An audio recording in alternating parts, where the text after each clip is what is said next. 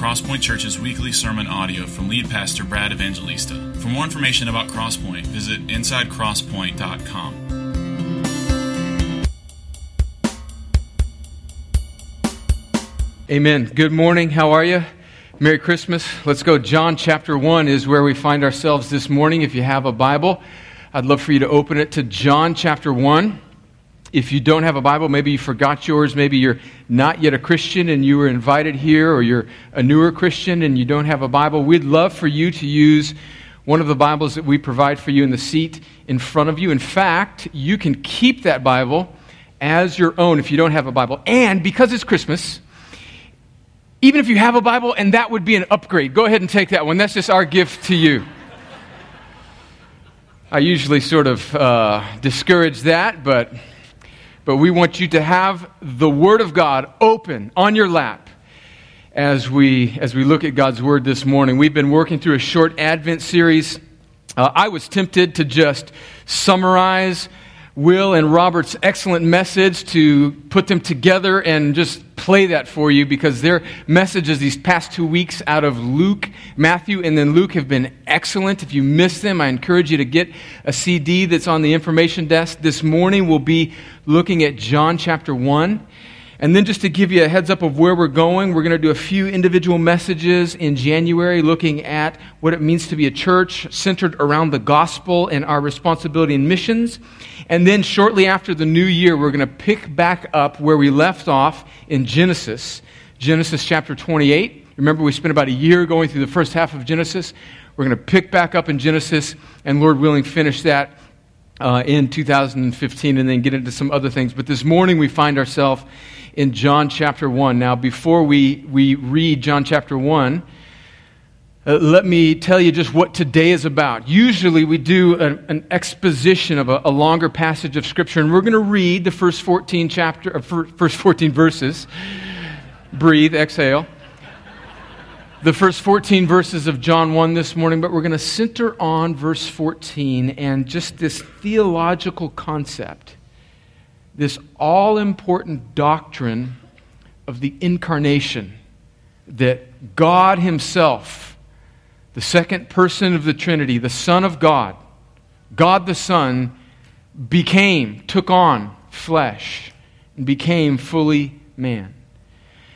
Now this truth, J.I. Packer, a very respected theologian, older gentleman in his 90s now, I believe, who's from England, says that this is the deepest of all theological mysteries and truths.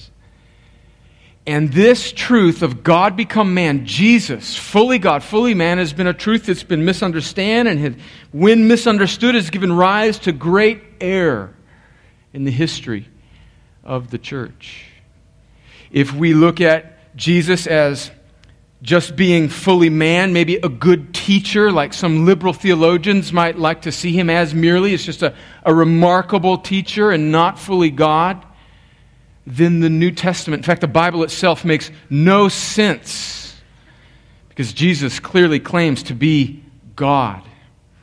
And if we look at the Bible as just presenting Jesus to be God and not fully man, then again I would submit that the Bible, the New Testament, would be like a drawbridge that never actually lowers. It would be a truth that we can never pass across. It never actually touches ground. But no, the Bible clearly tells us that Jesus is fully God and fully man. And in this doctrine that may seem sort of academic and unnecessary to press into you, rests the whole message of the gospel.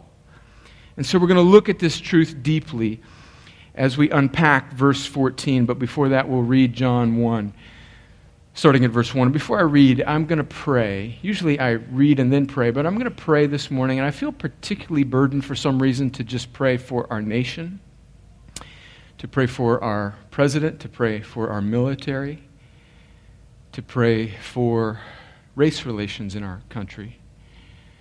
And so I'm going to pray and ask the Lord to help us and to help us see that the answer to all of these things is God become man. So let me pray. Well, Father, as we open up your word, we thank you for your great grace to us.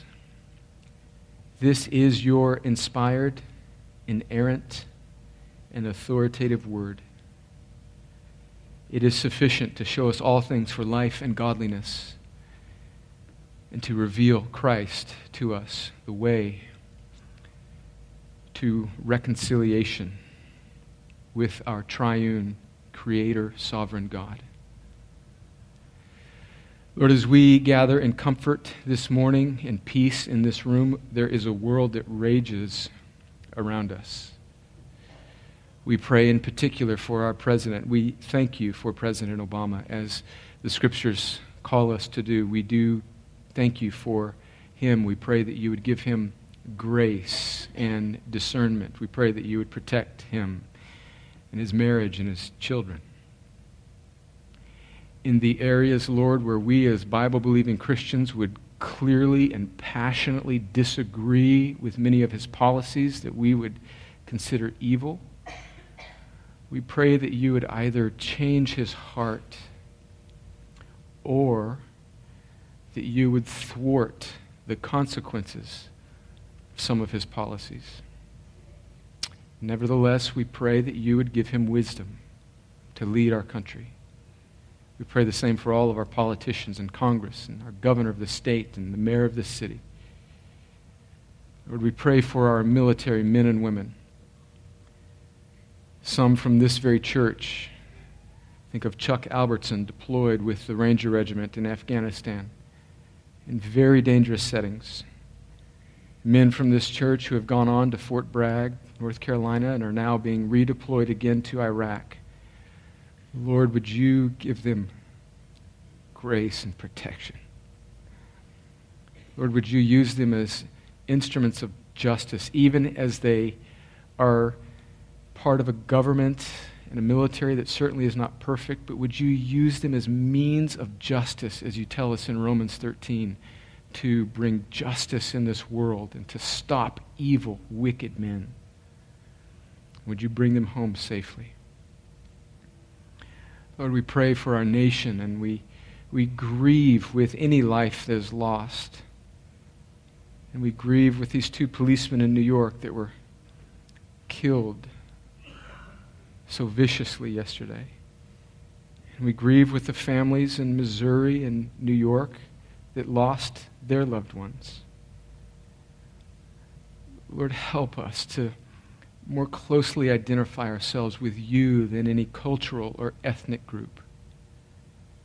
As blood-bought believers in Jesus, we are knit together in Christ with other believers far greater and far more eternally than we are with anybody of our own skin color. May we as a church be a gospel voice, not a political voice. And may this very church be a fountain of reconciliation between God and man vertically, and how that works out horizontally between the races. Lord, would this place be a fountain of the peace and reconciliation that comes from the gospel? And Lord, we know that all of this is only possible because you became flesh in the person of Jesus and bore our sin and defeated it and rose again triumphant. So as we think deeply about the hope of the gospel, about the beauty and the mystery of the incarnation, tune our hearts in to this great truth and reality. And would you call unbelievers to faith this morning? Would you make Jesus and his person and his work so beautiful, so irresistible, that they cannot help but look away from themselves and look in faith and love to him? And Lord, for your children that are in this room, would you stir our affections and melt our hearts and humble us and embolden us to worship you more passionately? I pray all these things, Lord, for the glory of God and for the joy of your people. in Jesus' name. Amen. Well, let's read John chapter 1, starting in verse 1.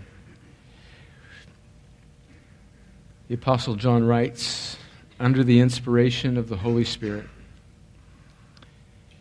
"In the beginning was the Word, and the Word was with God, and the Word was God." Let's stop there very briefly and admit to our modern American ears this idea of Word seems a bit sort of intangible and ambiguous. And what John is clearly referring to here is Jesus. So when you see that word, a capital W, Word, he's speaking of Jesus, the Son of God.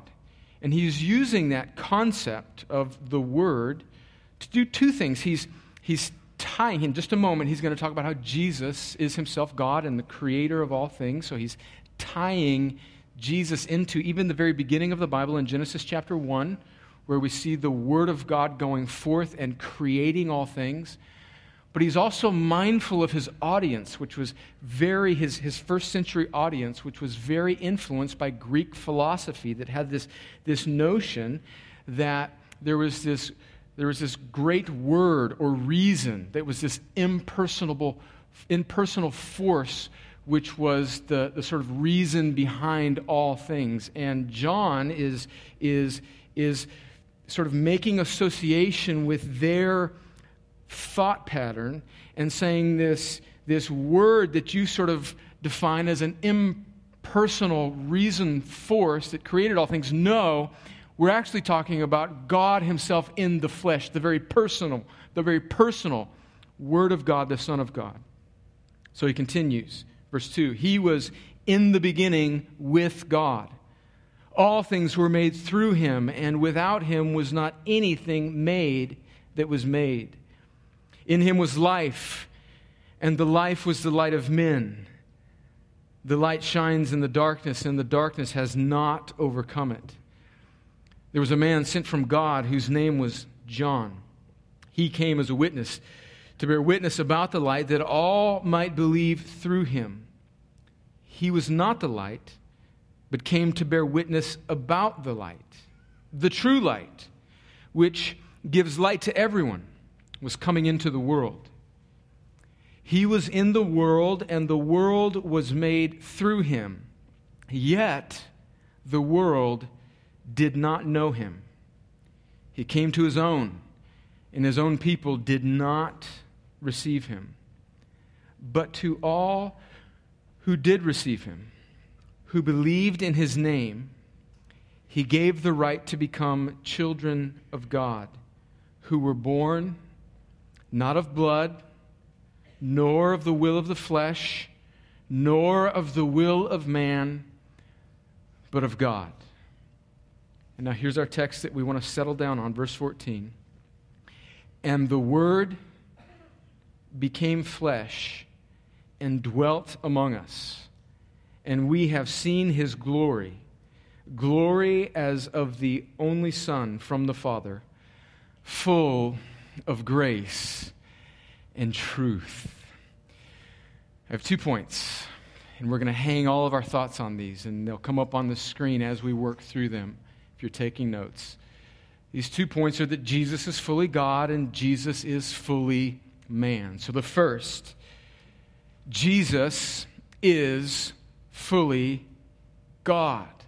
That's the first half of the incarnation, that we must realize that the Bible, the truth of the gospel, that everything rests upon. Jesus is fully God. That's what this text has told us. The Scriptures clearly teach it. We see it in our text that we just read. And we see it, by the way, in the text that Reuben read this morning for us for the call to worship. So in John chapter 1, verse 1 there, it says, "In the beginning," let's read it again, "was the Word, and the Word was with God, and the Word was God.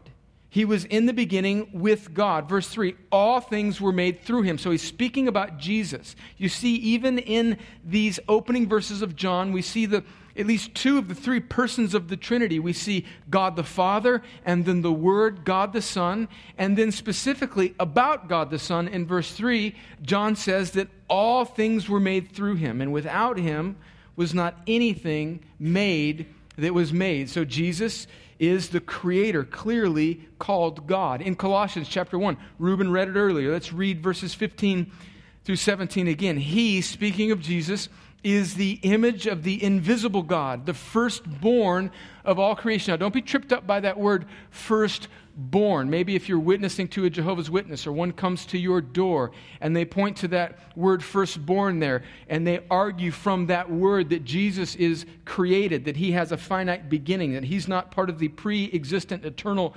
Trinity. What that word there that Paul is getting at in firstborn is he's not speaking about a temporal aspect of Jesus' creation or birth. He's speaking about Jesus' rights and privilege as the Son of God. So he is the image of the invisible God, the firstborn of all creation. For by him, all things were created. So how can he create all things if he himself is born? Do you see even how that verse within itself sort of nullifies that faulty logic? For by him all things were created in heaven and on earth, visible and invisible, whether thrones or dominions or rulers or authorities, all things were created through him and for him. And he is before all things, and in him all things hold together. Friends, we could go on and on. The scriptures clearly teach that Jesus is fully God. We see it not just in the New Testament. We see it in the Old Testament. A couple weeks ago, Will did a wonderful job of showing us how the Old Testament, particularly the prophets, Isaiah in particular, he centered on how these Old Testament prophets are speaking about the one who is coming, the Messiah who is coming. And we see it fulfilled, and we see that being the particular concern of Matthew to show us how much of the Old Testament is being fulfilled in Jesus. So we see it in the Old Testament in the prophet Isaiah chapter 9, verse 6. This is a familiar passage, I'm sure, to many of us, especially during Christmas time. Listen to this prophecy about this child to be born that we know is Jesus, but then notice what it says about Jesus. For to us a child is born, to us a son is given, and the government shall be upon his shoulder, and his name shall be called Wonderful Counselor, Mighty God, Everlasting Father, Prince of Peace.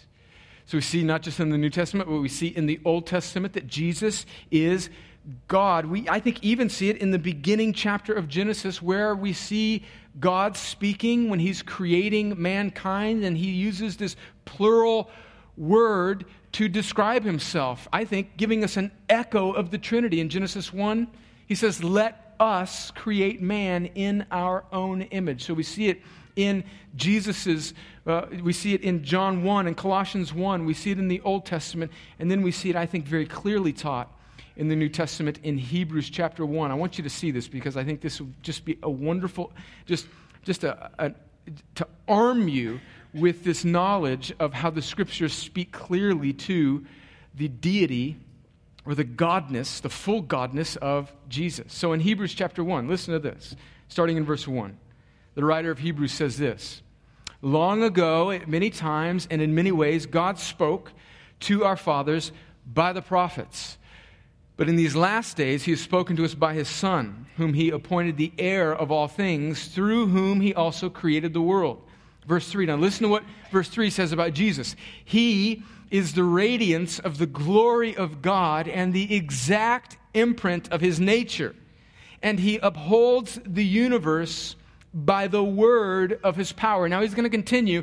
And one of the concerns and themes of Hebrews is that the writer of Hebrews is showing us who Jesus is and how Jesus is better than angels. He's better than Moses. He's better than Abraham. Jesus is this new and better covenant. And so we see here in the first chapter of Hebrews that the writer is going to show what God the Father, how God interprets the Old Testament, and speaks about how some of the Psalms write about God, how God the Father is going to read the Old Testament that he wrote, and he's going to interpret it as speaking in some places where it says God is speaking about Jesus. So we get God's commentary on the Old Testament, at least a couple Psalms. Can I just offer to you that God is a better Old Testament scholar than we are? He's a better Old Testament scholar than any liberal professor. And this is what God says about the words that he inspired the psalmist to write about God, and he applies it to Jesus. So in Hebrews chapter 1, verse 8, it says, "But of the Son he says," so this is the writer, writing under the inspiration of the Holy Spirit, speaking about what God the Father says about God the Son, as he quotes Psalm 45. And Psalm 45 says, "Your throne, O God, is forever. The scepter of uprightness is the scepter of your kingdom. You have loved righteousness and hated wickedness. Therefore, God, your God, has anointed you with the oil of gladness beyond your companions." Did you see what's going on there? Now, I know you got your iPads out. Some of you right now are checking Facebook or stop it and tune in on this. This is super important. The writer of Hebrews is writing saying that God is reading Psalm 45, which speaks about God, and interpreting it as speaking about Jesus, who is God. If we were in a court of law, we would close our little lawyer pamphlet, we would drop the mic and walk off and say, "Case closed." I find that compelling. I don't know about you. So the scriptures clearly teach that Jesus is God. Jesus himself clearly affirmed this. Sometimes people will say, "Well, Jesus never claimed to be God." Not true, friends. Listen to John chapter 8. Jesus is in a discussion with some religious leaders about his identity, and he is saying some controversial things to them. And in verse 53 of John 8, just before that, Jesus is saying that if anybody abides in him, they will never taste death. This became offensive to the Jewish religious leaders because they're saying, "Wait a minute now, our father Abraham died, so are you saying that you're greater than Abraham?" So verse 53, here's the question that they posed to him in John 8. "Are you greater than our father Abraham who died and the prophets who died? Who do you make yourself out to be?" In other words, who are you? Verse 54, Jesus answered, "If I glorify myself, my glory is nothing. It is the Father who glorifies me, of whom you say he is our God. But you have not known him. I know him. If I were to say that I do not know him, I would be a liar like you, but I do know him and I keep his word. Your father Abraham rejoiced that he would see my day. He saw it and was glad." So the Jews said to him, "You're not 50 years old, and you have seen Abraham?" Verse 58, listen to this. Jesus said to them, "Truly, truly, I say to you, before Abraham was, I am." Why is that so important? Why is that phrase, "I am"? Jesus is saying, before Abraham was. In other words, he's saying, I predate Abraham. And not only does he say, "I predate Abraham," he identifies himself with the same words that God identifies himself to Moses in Exodus chapter 3. So do you remember in Exodus when God is calling Moses and Moses is debating with God? "No, I mean, I don't know if I got what it takes." And God's telling him, "It really doesn't depend on what you got. It depends on who I am." And he says, "Well, who should I tell them is sending me?" And God tells Moses in Exodus 3, "Tell them, this is who sent you. I am that I am." And so when Jesus uses this phrase, "I am," he is clearly calling himself, identifying himself as God. And how do we even know that even more? Then we read verse 59 because it ticked them off. They thought it was heretical. They didn't just go, "Oh, well, that's interesting. We will consider this potential doctrinal point that you are establishing." No, it made them angry. Verse 59, so they picked up stones to throw at him. But Jesus hid himself and went out of the temple. So Jesus is clearly calling himself God. We even see it in Revelation. The beginning of Revelation in chapter 1, verse 8, we see God the Father speaking, I am the Alpha and the Omega, says the Lord God, who is and was and who is to come, the Almighty. And then at the end of Revelation, we see Jesus saying the same thing about himself. Revelation 22, verse 13, I am the Alpha and the Omega, the first and the last, the beginning and the end. Friends, we could spend a whole Sunday, we could spend a whole series of Sundays on just unpacking all of the biblical evidence that Jesus is fully God. A question that might arise at times that maybe you've been asked or maybe you've wondered about, because we're going to, in just a moment, talk about how Jesus is not just fully God, but he's fully God plus fully man, is this idea, this concept or this question of did Jesus ever stop being God while he took on flesh, while he was on earth? And the answer to that question is an emphatic no. Why do some people wonder this or ask this? Well, in Philippians chapter 2, verses 5, 6, 7, and 8, it says this about Jesus. Have this mind among yourselves, which is yours in Christ Jesus, who, though he was in the form of God, did not count equality with God a thing to be grasped, verse 7, but emptied himself by taking the form of a servant, being born in the likeness of men, and being found in human form, he humbled himself by becoming obedient to the point of death, even death on the cross. And specifically, verse 7, it says there that Jesus emptied himself. And that, because let's just admit the difficulty of understanding just the mystery of the incarnation, how Jesus could be fully God and fully man, has troubled some people.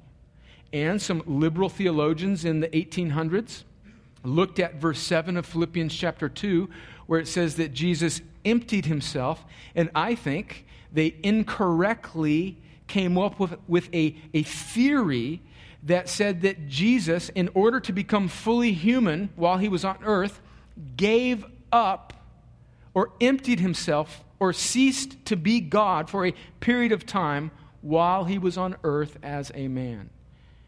And friends, to that, we just have to say that is, I think, as we look at the whole span of Scripture about what it says to Jesus, is clearly, clearly wrong.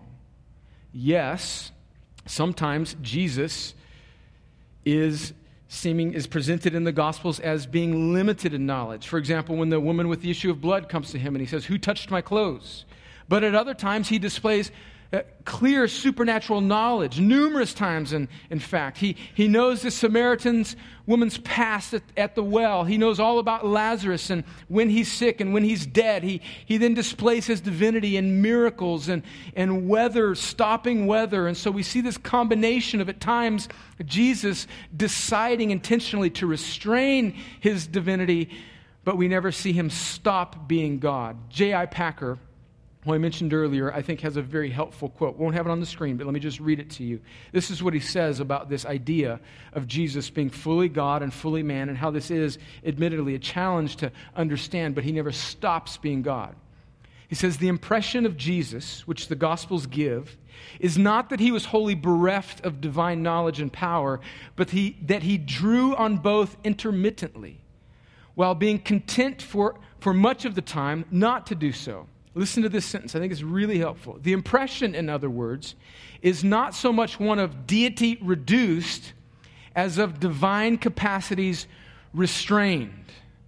So Jesus never stops being God. He is always God. He is God plus man. Why is this so necessary to believe before we move on to looking at Jesus' humanity? Because you may be saying, well, Brad, look, I believe Jesus is God. Come on. Why is this such a big deal?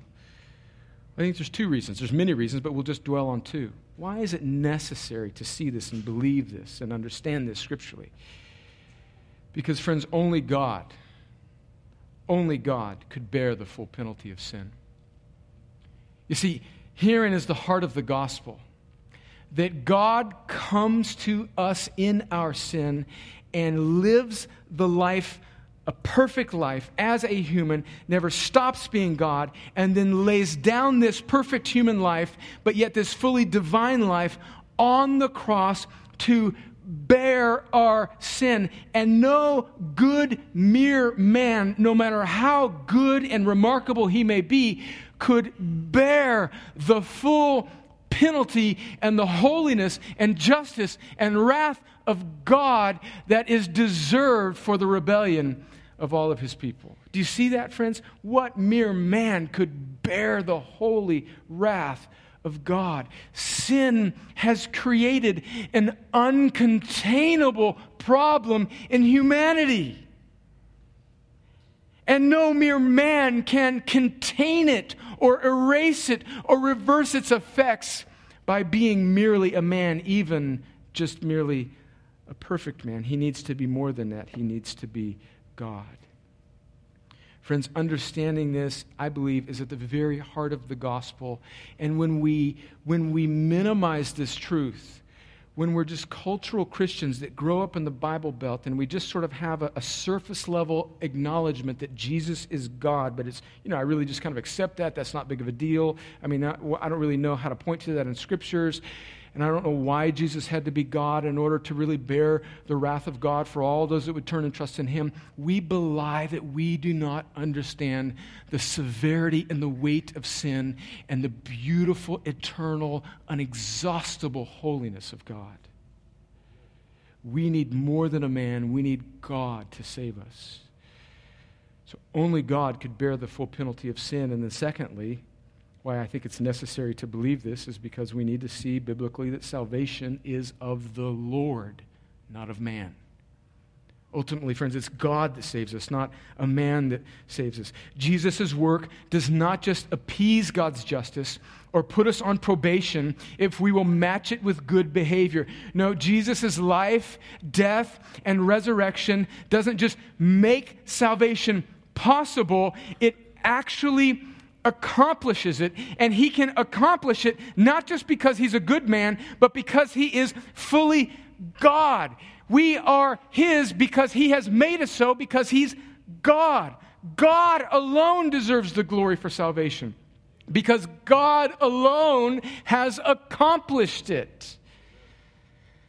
We've said this before, and I think this is a helpful summary, and it is a biblical, God-centered orientation, and admittedly, it rubs man-centered Americans the wrong way, but friends, it's true, and it's good for your soul, and the more you anchor yourself in this, what will happen is you will have more gratefulness in your soul for salvation, and you will worship God more passionately, and you will be a better display of grace. And here's the phrase, and here's salvation, I think, summarized. We are saved by God, from God, for God. Do you see how? So salvation is God's work from beginning to end. Salvation is not just us being helped in some sort of neutral, minimized state. No, we were dead in our sins. We could do nothing, and the holy wrath of a righteous God was barreling down on our head, and God interceded, became a man, remained God, and bore the wrath of a holy triune God in himself on the cross. Friends, when we see that, do you see how that humbles us? Do you see how that? Because I think most Christians, probably in America, that aren't well taught, view salvation as like life 2.0, or as if Jesus helped you from the consequences of a stubbed spiritual toe or a spiritual cough. Like he just made you better. Come to Jesus, and this is how he will make you a better husband, a better parent, a better whatever. I'm not saying he doesn't make you better. He does. But maybe the making you better is to give your life away for the sake of the gospel in some faraway land where you're martyred. No, the point of the gospel is not that Jesus just helps you with a stubbed toe or a spiritual cough, but that we are dead in our sins, and the semi-truck of God's judgment is barreling down on us to separate us from him forever. And because of his grace, he comes and makes us alive and pulls us from that wrath that is bearing down on our head and, in fact, absorbs it in himself. And when we see that as Christianity and the gospel and following Jesus, not just being a better life, but salvation from eternal separation forever, friends, do you see how realizing that afresh anchors our soul in confidence and humility and gratitude and joy? So salvation is from the Lord. Jesus is fully God. Secondly, Jesus is fully man, clearly. We see this taught in the Scriptures. The Word became flesh and dwelt among us. Two things that we need to think about. We can think about much more, but we'll limit ourselves to two about Jesus' full humanity. One is that he's born of a virgin.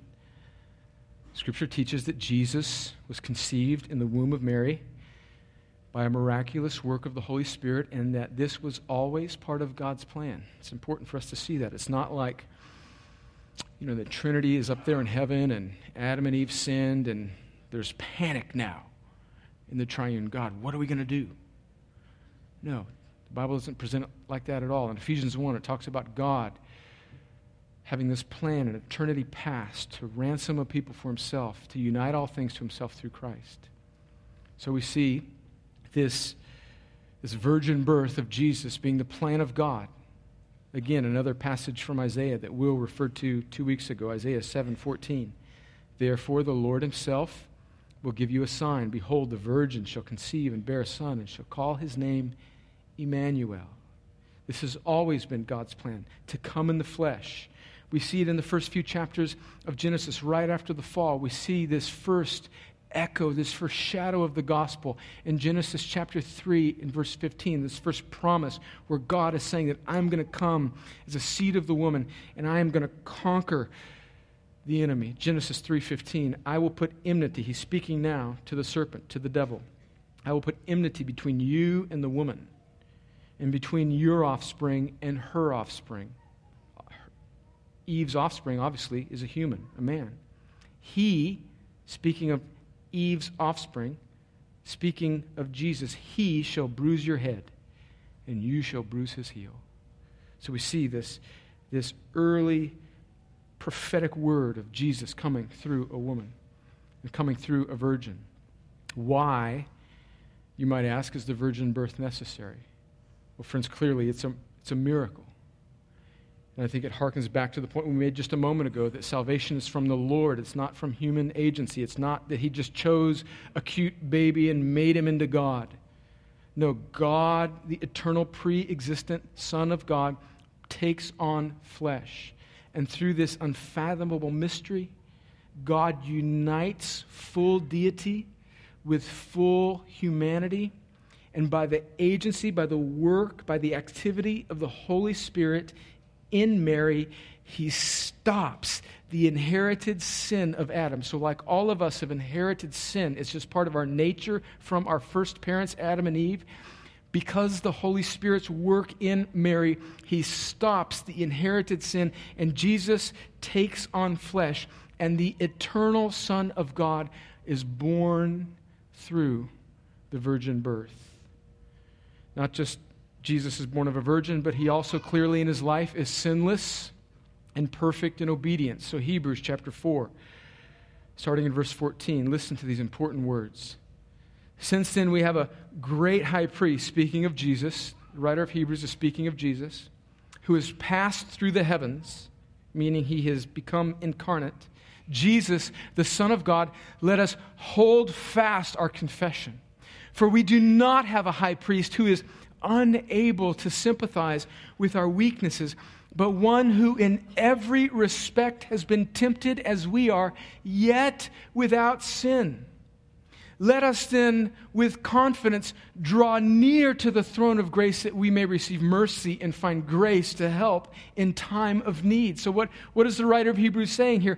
He's saying that Jesus has been tempted in every way as we are. He has real flesh that was really tempted.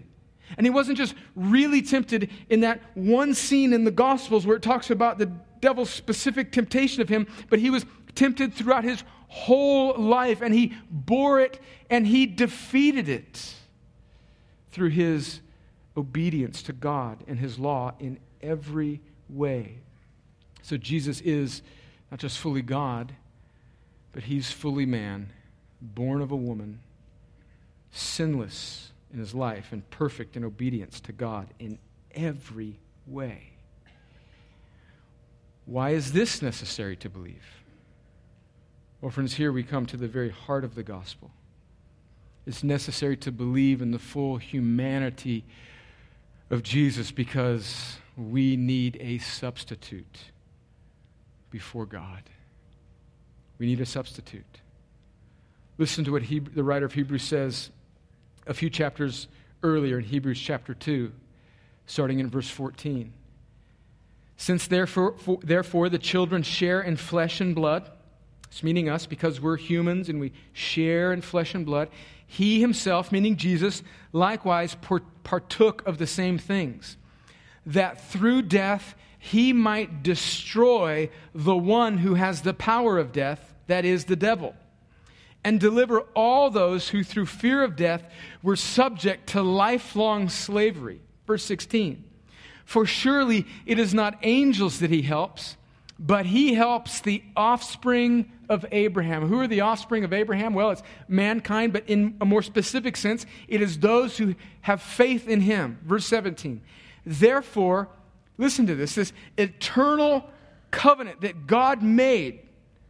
He just made this the way things are. Verse 17. Therefore, he had to be made like his brothers in every respect, so that he might become a merciful and faithful high priest in the service of God, to make propitiation for the sins of the people. There's that word again, propitiation, that Robert did such a wonderful job of explaining last week. It is this beautiful, gospel-rich word that is at the very center of the message of the Bible and the message of the New Testament. And it means that Jesus satisfied, he extinguished the wrath of God that was coming down on us by bearing it all on the cross. And because of his godness, his eternal godness, and his perfect humanity, he was able to satisfy the wrath of God. And he didn't just remove it from us, but he turned it into God's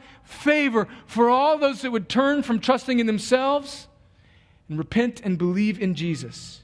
So Jesus takes on flesh, becomes like us in every respect, so that he can be a merciful and faithful high priest in the service of God. Verse 18, for because he himself has suffered when tempted, he is able to help those who are being tempted. So it's so necessary to see the full humanity of Jesus because we need a substitute. We need to be saved by God, from God, for God. And we need a man to do that because it is man who has sinned. And the wrath of God must be satisfied against sinful flesh. And Jesus takes on flesh and restores the righteousness of humanity and then lays down that life on the cross to bear God's wrath as our substitute. But we don't just need a substitute to extinguish God's wrath and satisfy it. We need a representative. We need more than our sins to be forgiven. We need righteousness to be restored. And so that's the second thing that we need to realize is necessary for us to believe about Jesus' humanity. His perfect humanity and his full godness don't just remove God's wrath. It restores our righteousness. Listen to what Paul says in Romans 5, verse 18 and 19. Therefore, as one trespass led to condemnation for all men, so one act of righteousness leads to justification and life for all men. So he's making this argument. He's saying that we have two heads of humanity. We have the first head, Adam, and he sinned. And because Adam rebelled and sinned, the consequences of that are to sin and death to all that are in Adam. And then we have this second head of humanity, Jesus, the new and better Adam, the pre-eternal Son of God, who has obeyed God perfectly in every way. And now for all those that are in him by repentance and faith, through Jesus flows now not just the forgiveness of sins and justification, but his righteousness that is now given to us. So now the beauty of the gospel is not just that we are forgiven, but we now are imputed. We have the righteousness of God given to us. We now have not just our record canceled, but we have Jesus' record imputed to us on the cross. So you know that little bumper sticker that I'm imagining in a crowd this size? Maybe one of you has in the parking lot. And so as soon as we're done, you're going to go right out and you're going to mark over it with a Sharpie. I'm sorry, I got to tell you this, that little bumper sticker that says Christians aren't perfect, they're just forgiven. I understand the sentiment, but we're far more than just forgiven, friends. We are infused with the righteousness of Christ because of his full humanity, because he did more than just remove sin. He restored righteousness, and now when God looks on us, if we are in Christ, he looks on Christ's righteousness. Friends, that is staggering. And again, what should this produce in us? It should produce in us humility and worship and joy, which then God uses to be a display of his beauty and kindness to an onlooking world and causes them to want Jesus and trust in him. Do you see how this works together? Friends, we need more than just a substitute. We need a representative, and this representative of Christ, he's not just a distant legal representative. He is our brother, someone who knows us and has been acquainted with our weaknesses and our frailties. So friends, we're in the court of God. And it's not just like the state has to appoint a lawyer. Or this guy can't defend himself. Anybody? Call the DA's office. Call anybody. Actually, the DA, they're the ones prosecuting. Anyway, call anybody. Anybody? Can anybody defend this guy? I know you don't know him, but you can meet in his jail cell, and he can give you a few facts about his life and tell you how, he got wronged. Friends, that's not the gospel. Jesus is our advocate. And he's not a detached legal representative who's got a million other cases and doesn't really know us. He has become man. And so we have a God who is not a distant judge, but he is a close brother who has taken on frailty, who's experienced shame and pain and defeated it all in his perfect life and substitutionary death. And he is the one who sits in the courtroom with us. And as we read in Romans 8 several weeks ago, says that he is mine. He's mine. Nothing shall separate him from the love of God. So friends, what should our response be to this? Well, if you're not a Christian, I pray that as you stare at this truth of the incarnation, that God is fully man and fully God, that Jesus is fully God and fully man, that you, by God's sovereign grace, would see him for who he truly is, and that you would consider him, and that you would trust in him. And as we read in John 1, verse 12, that you would receive him and believe in his name. And because of the gift of faith and repentance that he will give you, you would become a child of God. I beg of you, friends, you must turn and trust in Christ. This wrath of God that is barreling down on our heads, Jesus is clear about this. He says in John 3:36 that those who believe in him have life, and those that do not believe in him, the wrath of God remains on him. You must believe in this God-man. You must believe in this man, this one mediator between God and man, Christ Jesus. I beg of you. And if you need more explanation or you want to talk further about this truth and what it means to be a Christian and the gospel, don't leave this room without talking to somebody that you know to be a Christian, or one of the pastors would be glad to take all afternoon to explain this to you in more detail if you have questions. But you must, friends, hear me on this. You don't need to know everything. You don't need to completely understand everything I've said. You must. You are created. And someday you're going to die. And on that day, you will stand before your Creator. And you must have something other than your own works and your own righteousness to make it into his heaven, into eternity with him.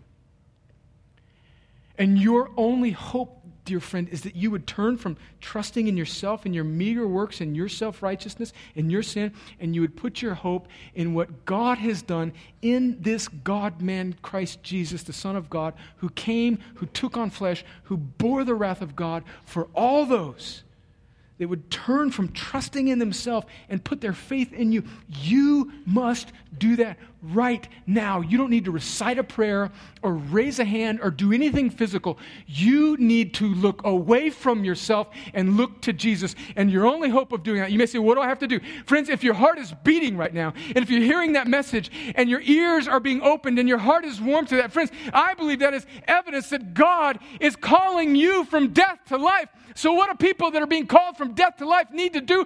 Breathe. Breathe. Don't do anything. Don't gather all your stuff and say, well, I'm better than the next guy. Yeah, I deserve this. No, you don't deserve anything but the wrath of God. Look away from yourself and look to Him. Are you hearing these words, friends? I believe that's evidence that God is giving you a heart to believe and eyes to see and ears to hear, friends. You are being born. Now breathe. Look away from yourself and look to Jesus. And friends, I beg you, you must do that. Oh, what folly it is to come to a church like this, where some guy gets up and yells at you and preaches hour-long sermons if you don't really believe.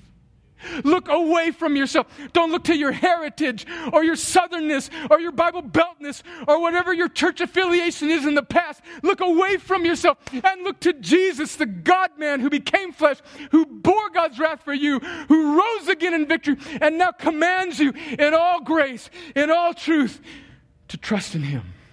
Do it even now. Do it even now, friends. And be saved. What should our response then be if we're a Christian? Well, I pray it's obvious. If we're Christians, we should live humble, bold, grateful, worshipful lives that put the gospel and the beauty of Christ on display. I end with these beautiful words from a hymn that we love to sing here, Before the Throne. Listen to these words of this song. If you're a Christian, this is true of you because God became flesh, because Jesus is fully God and fully man. Before the throne of God above, I have a strong and perfect plea. A great high priest whose name is love, who ever lives and pleads for me. My name is graven on His hands, my name is written on His heart.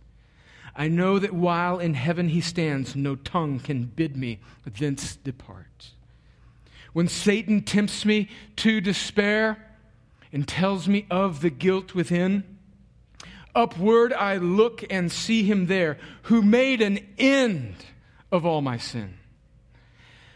Because my sinless Savior died, the man Christ Jesus, because my sinless Savior died, my sinful soul is counted free, for God the just is satisfied to look on Him and pardon me.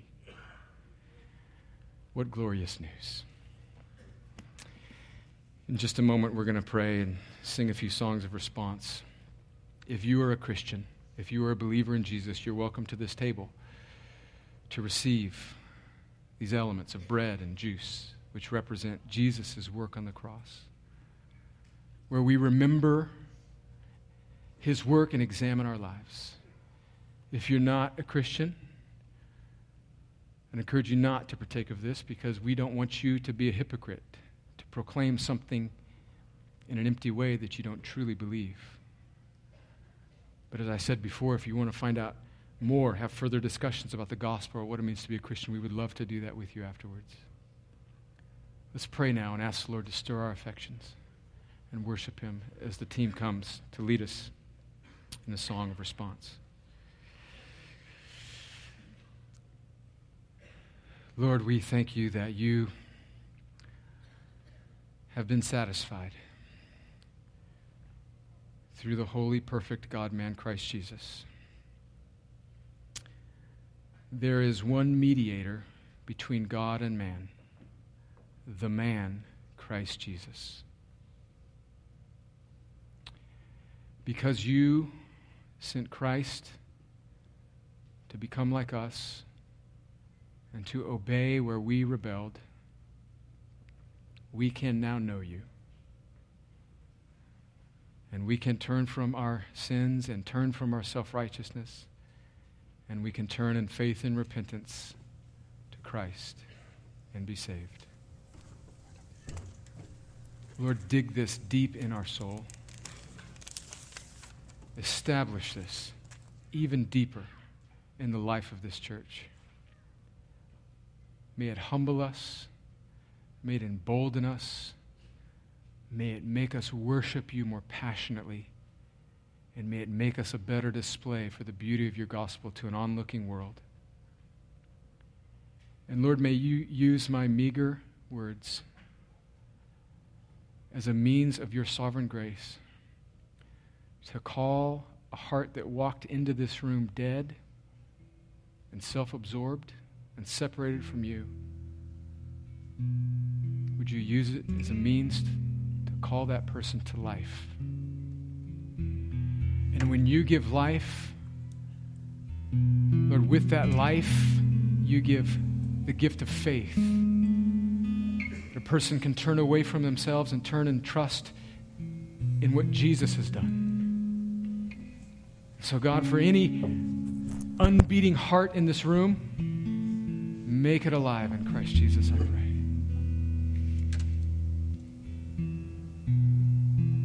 I pray that you do these things for your glory and our joy as we respond to you now in faith. In Jesus' name, amen.